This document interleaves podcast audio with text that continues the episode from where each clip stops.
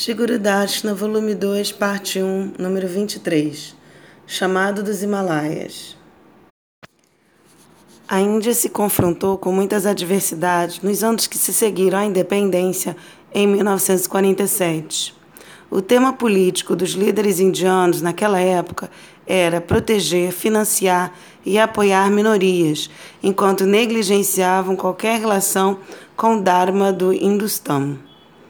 Os políticos consideravam que o caminho do progresso da Índia no mundo estava em abandonar as buscas espirituais e religiosas em favor do secularismo e do materialismo. Śrīla Gurudeva encorajava os indianos a não negligenciarem sua riqueza espiritual. Ele advertiu que pessoas demoníacas, sem conhecimento acerca da alma, inventavam vários tipos de máquinas e armas sob o pretexto de avançar a civilização humana. Ao fazê-lo, sociedades ateístas e materialistas somente trazem sua própria destruição. Gurudeva estava em Matura quando uma carta chegou ordenando que Kuñja Bihārī e Brahmachari imediatamente fossem lutar no, nos Himalaias durante a guerra sino-indiana. Anteriormente, Kuñja Bihārī havia sido capitão militar, mas ele havia renunciado ao seu posto e se juntado ao templo em Matura. Kuñja Bihārī estava sofrendo de febre quando a carta chegou. Então, Śrīla Gurudeva lhe disse que ficasse em outro templo para evitar a guerra. No inverno de mil novecentos e sessenta e dois, a guerra sino-indiana estava sendo lutada numa altitude de catorze mil pés, em meio aos Himalaias cheios de neve. As condições eram tão duras que mais acontecimentos, problemas haviam para os soldados devido ao tempo, à temperatura congelante, do que do combate em larga escala. Após um mês de guerra, o cessar-fogo foi declarado e os exércitos retornaram, saindo das áreas disputadas.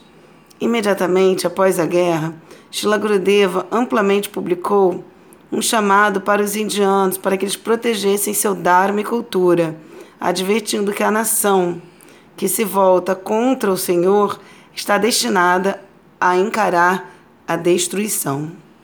O chamado dos Himalaias para proteger a cultura da Índia. Śrīla Gurudeva escreveu na edição de dezembro de sessenta e dois da Pátrica. Ilimitadas são as atividades do Senhor Supremo, que é independente e o mestre do universo.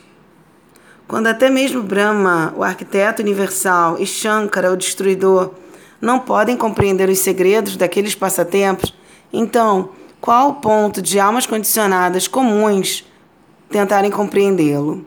A composição e a destruição do universo, ambos são consideradas opostas, mas o propósito dessas atividades é um só, é um só, e ambas as ações. Existe um sentimento de bem-estar ilimitado para todos. O propósito interno de subjugar demônios e proteger as pessoas santas e semideuses é um, embora ambas ações aparentem ser diferentes. Somente aqueles devotos que são rendidos a Bhagavan podem compreender os segredos de suas atividades. Desde a época da criação, os semideuses, os servos do Senhor Supremo, que agem como supervisores da natureza, e os demônios pecaminosos, aqueles que são antagonistas ao Senhor, têm estado continuamente em guerra. Nessas batalhas, os demônios são sempre derrotados no final. Esta é a verdade encontrada nas histórias védicas. Ao mesmo tempo, sempre que os semideuses se esquecem de Bhagavan, eles caem numa situação temerosa nas mãos dos demônios.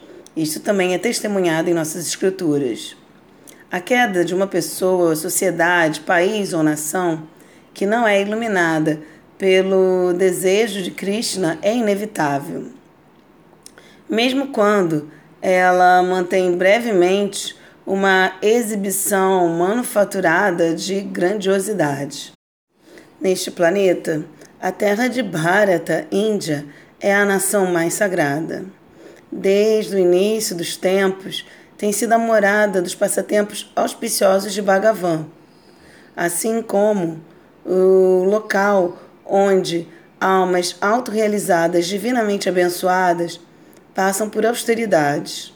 No norte, nos picos cobertos de neve dos Himalaias, está o pico do mundo, como se fossem uma bandeira que balança, demonstrando o avanço espiritual da Índia, enquanto as três outras direções parecem lavar os pés dos Himalaias, uma vez que elas elogiam com orgulho o oceano ilimitado da Índia de qualidades divinas, tais como a tranquilidade, tolerância e paz.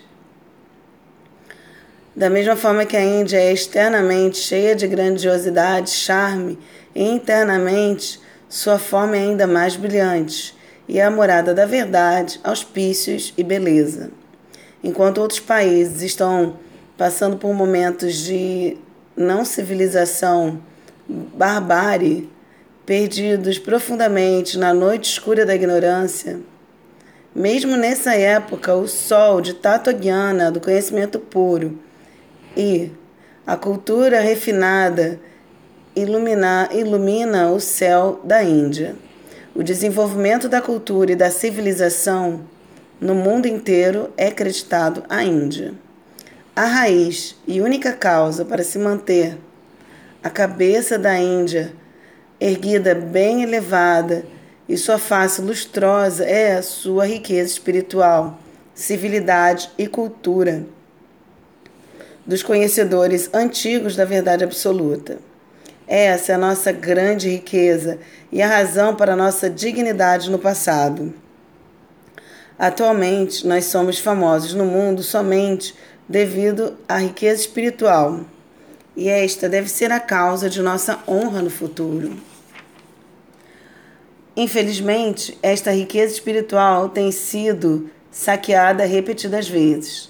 No momento, o assalto daqueles que seguem o caminho dos demônios tem se tornado traidores não civilizados da fé. E isto é algo temível.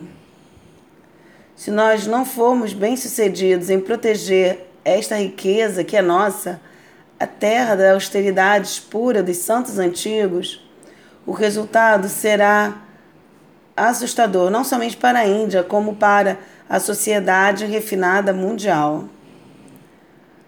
Além de alguns poucos grupos não cultos, a maioria das pessoas em todas as nações, culturas, sampradayas, classes, estão deixando para trás diferenças insignificantes de mentalidade e se unindo para combater as forças demoníacas. Nesse estado, nossa solicitação se estende não somente para os residentes da Índia, mas para todas as pessoas de boa natureza e cultas, abençoadas com qualidades divinas.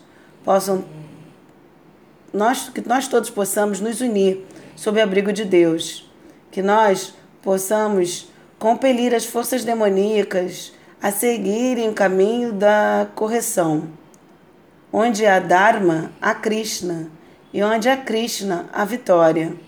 Os Himalaias estão nos chamando para proteger a nossa cultura espiritual.